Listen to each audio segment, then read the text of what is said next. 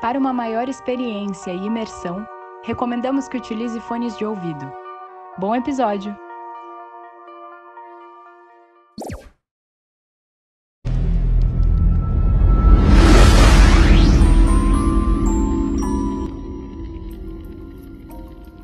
Olá, sejam bem-vindos ao Espaço Indecifrável. Recadinhos iniciais, não esqueça de seguir a gente na plataforma que você estiver escutando, seja se você estiver aí pelo Spotify, pela Amazon, pelo Google Podcast, Apple Podcast, Deezer ou outras plataformas. E também não esqueça de compartilhar o Espaço Indecifrável com alguém que você acha que irá curtir as histórias relatadas no nosso podcast. Lembrando que temos um programa de apoiadores onde você poderá ter acesso a conteúdos exclusivos e ajudar também o nosso podcast a alcançar mais mentes curiosas. É só acessar apoia.se barra espaço indecifrável ou procurar pela gente no PicPay. Iremos aproveitar essa parte para fazer a leitura dos comentários dos nossos queridos ouvintes indecifráveis, então caso você queira ir direto para o episódio, você pode pular para 5 minutos e 40 segundos perdidos no espaço-tempo. Priscila de Campos, fotógrafa de Mogi das Cruzes. Oi, Karim, tudo bem? Tudo bem. Amei o episódio número 32. Moro próximo à Serra do Mar, aqui em São Paulo, e Mogi das Cruzes. E na verdade estou no caminho que vai para Bertioga. Por aqui sempre temos relatos de aparições em esferas luminosas que aparecem por cima da serra e vão em direção ao mar. E também relatos de pessoas estranhas andando na estrada à noite. Fico sempre assustado com essas histórias que o pessoal conta. E aproveitando, estou passando por aqui para deixar minha opinião quanto ao relato do senhor japonês que viu um menino feio, próximo do caminhão dele, e que saiu gritando em direção à mata. Para mim, nada mais é do que um intraterrestre mesmo. Com certeza ele viu esse ser. Provavelmente o intra se assustou com ele e a lanterna e saiu correndo para dentro da mata. E como não gostar das histórias do Estrada Sobrenatural? Ouço sempre também. Um abraço e obrigado por ler meu comentário. então é isso aí, Priscila. Obrigado pelo teu comentário. Então, essa aqui foi a teoria da Priscila sobre o ser que o Márcio do Estrada Sobrenatural contou no nosso último episódio. Então, se você não escutou o último episódio, escute lá que tá sensacional. Que temos a participação do Márcio Coxo do Estrada Sobrenatural. Peterson Santos. Há uns 30 anos atrás eu estava sentado na plataforma de embarque do trem subindo a serra e vi umas luzes incríveis muito próximas do trem por vários minutos. As luzes mudavam de cores sem piscar em formato de losango. Foi muito real sem dúvida. Nada que pudesse ser confundido com um avião ou helicóptero. Uma amiga que estava comigo também viu e tivemos a impressão de que o objeto queria interagir. Uou! Então esse aqui foi o relato do Peterson que teve um contato aí né, com um OVNI, teoricamente, enquanto ele estava aí na plataforma de embarque do trem na Serra do Mar. Que doideira! Obrigado pelo teu comentário, Peterson. Rafael Souza tá mandando aqui um outro relato, olha só. Eu já avistei objetos voadores em Peruíbe, litoral de São Paulo. Eu estava no quintal de casa fumando e vi três rápidas luzes fazendo movimentos bruscos. O movimento era muito rápido. Eu lembro que chamei minha esposa e ela também viu. Decidimos pensar que fosse algum drone, lanterna ou outra coisa, por mais que fosse muito rápido. No dia seguinte, teve um noticiário na TV de várias plantações demarcadas. E várias pessoas conseguiram visualizar as luzes e o fenômeno. Voltei para casa de São Paulo com toda a certeza de que existe sim extraterrestre. Eles não querem nosso mal, caso contrário, já teriam feito alguma coisa conosco. Penso assim. O avistamento foi feito em 6 de 10 de 2017, entre as 10h30 e 11 horas da noite. Caramba, então esse aqui foi o relato de um avistamento do Rafael, que avistou em Peruíbe. Peruíbe também é uma cidade que é bem citada em pesquisas ufológicas quando também se refere à Serra do Mar que relatamos no nosso episódio anterior. Tenho certeza que os nossos ouvintes também gostaram do seu relato ufológico. Então é isso. Essa foi a leitura dos comentários dos nossos ouvintes indecifráveis. Aproveite o episódio.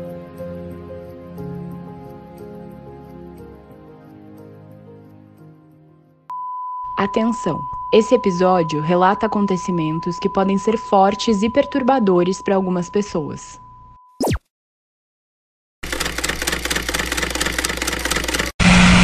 Episódio 33 O Edifício Joelma São Paulo, Brasil uma aura de mistérios cerca o local onde fica o edifício Joelma, no centro da cidade de São Paulo. O ano era 1974 e eu ainda nem tinha nascido. Ao todo, 187 mortos e 300 feridos. O incêndio continua sendo o segundo pior ocorrido em um arranha-céu do mundo pelo número de vítimas fatais, ficando apenas atrás das Torres Gêmeas, conhecida como World Trade Center, com a fatídica data de 11 de setembro de 2001. Mas esse foi bem aqui pertinho de mim, exatamente lá no Vale do Engabaú, em São Paulo. O prédio que hoje se chama Edifício Praça da Bandeira foi construído em um terreno marcado por outras mortes em épocas distintas, segundo relatos. O crime do poço. Antes de ser comprado por uma grande corporadora, o terreno do Joelma era ocupado pela casa de Paulo Ferreira de Camargo, um professor de Química Orgânica da Universidade de São Paulo, a USP. Em 1948, ele matou a tiros a mãe e duas irmãs, jogando os corpos em um poço que mandou construir dias antes no quintal da casa.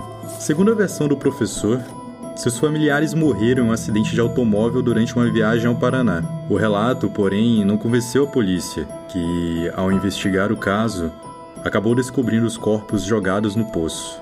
Ao perceber que havia sido descoberto, Paulo foi até o banheiro e cometeu suicídio, dando um tiro contra o peito.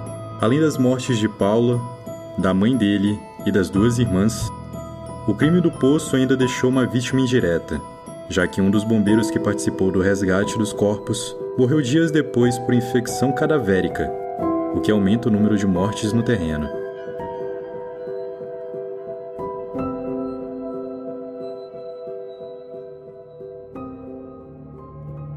Construção do Joelma Com 25 andares, sendo 10 de garagem, o Joelma foi inaugurado em 1971 no mesmo terreno que ficou conhecido pelo crime do poço. Apesar de ser um prédio novo, ele foi consumido em questões de minutos por um incêndio que deixou 191 pessoas mortas e feriu mais de 300 no ano de 1974. As mortes violentas provocadas pelas chamas logo contribuíram para o surgimento de histórias envolvendo a presença de espíritos inquietos nos corredores do prédio. Uma das histórias mais famosas, recontada diversas vezes entre os frequentadores do prédio, é do caso de uma funcionária de um escritório de advocacia que teria ouvido, já tarde da noite, um barulho da porta sendo aberta. Porém, quando ela foi verificar, a porta continuava fechada. Instantes depois, ela ouviu o mesmo barulho e avistou o vulto de uma mulher passando pela sala de entrada. Quando chegou perto, porém, a funcionária não viu ninguém. Com medo, ela saiu do escritório rapidamente e, ao trancar a porta, viu novamente o vulto de uma mulher ao fundo do corredor. Segundo relatos, a assistente se demitiu, já que seria obrigada a ficar até tarde da noite outras vezes. Fantasma no estacionamento. Outro relato famoso é de um suposto entregador que teria avistado um fantasma no estacionamento do edifício. Enquanto esperava seu ajudante retornar ao carro, ele viu uma mulher vestida toda de branco, flutuando em direção a seu carro. Assustado, o homem disse que saiu do local em direção ao colega de trabalho. Após a entrega, ele foi embora e não voltou mais ao prédio. Em 1979, um filme com roteiro baseado nas cartas psicografadas por Chico Xavier acreditadas a uma das vítimas do Joelma, também ganhou contornos sobrenaturais. Durante as filmagens do longa, Joelma, 23º andar, membros da equipe relataram ruídos misteriosos, refletores caindo sem motivo aparente, e até registro sobrenatural em uma fotografia. A imagem do momento em que os atores gravavam uma cena crucial quando os personagens eram atingidos pelas chamas, uma forma transparente e também translúcida aparece na imagem. Ninguém soube explicar o que seria aquela sombra. Alguns acreditam que seja o espírito de uma mulher que morreu durante o um incêndio. O Levi, que fez a introdução desse episódio, tem alguns pontos interessantes sobre os acontecimentos do edifício Joelma. Olá, Levi. Seja bem-vindo ao Espaço Indecifrável. Olá, aqui é o Levi Palomo do podcast Assombração e eu tô aqui para falar um pouco sobre o triste, o fatídico caso do incêndio do edifício Joelma. Nessa época eu não tinha nem nascido ainda, mas eu lembro de ter assistido esse caso no linha direta da TV Globo. E eu lembro também que eu fiquei muito assustado com as imagens que eu vi das pessoas pulando do prédio, o edifício todo ardendo em chamas, a correria da polícia, dos bombeiros, dos repórteres, dos parentes das pessoas que moravam naquele local. E é difícil a gente tentar se imaginar numa situação, numa posição daquela. Foi terrível, foi horrível aquilo tudo. Ainda hoje, alguns sites dizem que aquele prédio é o mais assombrado do mundo, mas eu ainda não fui lá para ver. Ainda. E olhando a vida continuando normalmente naquele prédio nos dias de hoje, me dá uma sensação de pavor. Eu não consigo me imaginar naquele local. Indo visitar alguém, indo conhecer o próprio local, passar uma noite, alguma coisa assim. Eu tenho até vontade, mas eu não consigo fazer. Acho que eu não seria capaz de fazer isso. Exatamente por conta do contexto histórico que ali tem. Mas tudo isso tem uma história por trás, o que pode nos levar a entender pelo menos um pouco entre tantos detalhes. E a história é de um homem chamado Paulo Camargo que atirou na mãe e nas irmãs a sangue frio. Depois disso, ele matou elas. Os tiros mataram elas. Depois disso, ele enrolou as três em mortalhas pretas colocou um capuz na cabeça de cada uma e jogou em um poço que ele mesmo construiu. Depois disso, a polícia obviamente foi investigar e ele acabou se matando com o tiro. Mas qual seria a relação dessa história com o edifício Joelma? E é simples. Anos depois, esse mesmo local em que esse Paulo Camargo matou a mãe e as duas irmãs, viria a ser construído o famoso edifício Joelma. E fica aqui o meu questionamento: será que o contexto histórico dos locais realmente deixa um peso mais adiante, deixa uma praga no mesmo local mais adiante, anos depois, meses, tempos depois? Ou será tudo uma grande coincidência que aconteceu naquele local? É uma pergunta que fica aí no ar e provavelmente nem eu, nem você, nem ninguém é capaz de responder a esse mistério, esse enigma do, do contexto histórico. Será que realmente isso teve um peso? Será que não? Será que foi coincidência? É mais uma mais um caso para entrar junto com os mistérios da humanidade, com os mistérios do nosso país, que são muitos. E além de todas essas mortes que aconteceram lá no edifício Joelma, das 187 mortes, 13 pessoas que ali morreram dentro dessas 187, 13 não foram identificadas. E eu me lembro até hoje de ter assistido no programa, no, no Linha Direta, que ficou o mistério das 13 almas. Essas três pessoas que morreram lá no incêndio não foram identificadas e elas foram todas encontradas dentro do elevador do edifício Joelma. Edifício esse que nos dias de hoje é chamado de edifício Praça da Bandeira. É um grande mistério.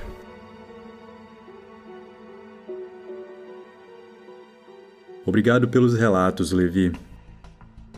O maior mistério envolvendo o incêndio Joelma envolve algo meio sobrenatural as supostas almas de 13 pessoas que morreram presas no elevador do edifício no dia do incêndio.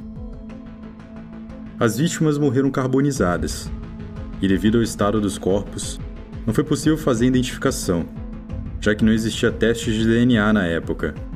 Os 13 cadáveres foram enterrados lado a lado no cemitério São Pedro, na Vila Alpina, zona leste da capital, em uma espécie de memorial.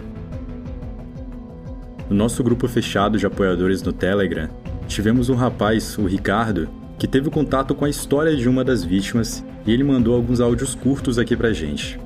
A gente tinha um vizinho que ele era policial militar e quando ele voltou do incêndio lá, que ele estava trabalhando lá junto com o helicóptero, quando ele tirou a bota, tinham dezenas de bilhetinhos enfiados na bota dele das pessoas que já achavam que iam morrer deixando recado para os parentes. Morreu muita gente no elevador. Falaram que quando abriram os elevadores eles estavam lotados de pessoas. Porque na época não tinha aquele negócio de conscientização, de treinamento para incêndio. Então as pessoas corriam para o lugar mais rápido de saída, que era o elevador. E algumas subiram para o telhado, mas o fogo era tanto que elas começaram a queimar e resolveram pular. Desde então, o local atrai peregrinos, que passam a atribuir supostos milagres às 13 almas do edifício Joelma. Ao lado das sepulturas, foi construída uma capela em memórias às 13 almas. É costume dos visitantes do local deixar copos de água sobre os túmulos. o que seria uma forma de aliviar o sofrimento daqueles que morreram queimados. O ritual começou quando frequentadores do cemitério relataram que, em um certo dia, pouco tempo após o incêndio, foram ouvidos gemidos e choros vindo da área das treze sepulturas. Sabendo da causa das mortes, uma pessoa resolveu derramar água sobre os túmulos, o que teria cessado os gemidos. No local, até hoje existem faixas e placas com agradecimentos por graças alcançadas por intermédio das 13 almas. Será que o edifício Joelma, um prédio histórico localizado no centro de São Paulo, onde milhares de pessoas passam pela frente até hoje, é realmente um lugar mal assombrado? Ou foram apenas coincidências bizarras que transformaram aquele lugar em um lugar famoso? Talvez essas respostas nós nunca saberemos. Mas e você? Qual a sua teoria? Manda pra gente uma mensagem nas nossas redes sociais, no Instagram, no Twitter, no nosso grupo do Telegram, ou então pelo Castbox, onde recebemos várias teorias, e quem sabe a sua teoria poderá aparecer no nosso próximo episódio. Lembrando que temos um programa de apoiadores onde você poderá ter acesso a conteúdos exclusivos, estar por dentro dos bastidores do nosso podcast e ajudar sempre o nosso podcast a alcançar mais mentes curiosas. E se você tem vontade de criar um podcast, tem uma ideia bacana e não sabe o que fazer, como fazer, você pode fazer igual a gente aqui do Espaço Indecifrável e entrar no encodedprod.com. Com certeza lá todo mundo vai poder te ajudar. Então é isso. Meu nome é Karim Matos, lembrando que os nossos episódios são quinzenais eu te vejo em breve. Idealização, narração e roteiro adaptado: Karim Matos. Edição, produção: Sérgio Lucas. E essa voz sou eu, Gabriela Adams. O edifício Joel. Ah. Localizado no centro do Rio de Janeiro. Não, não é Rio de Janeiro, é São Paulo. Localizado no centro de São Paulo. As 34. Não, as 13 vítimas. O edifício Joelma. Joelma eu só lembro da, da Joelma do Calypso. Doideira.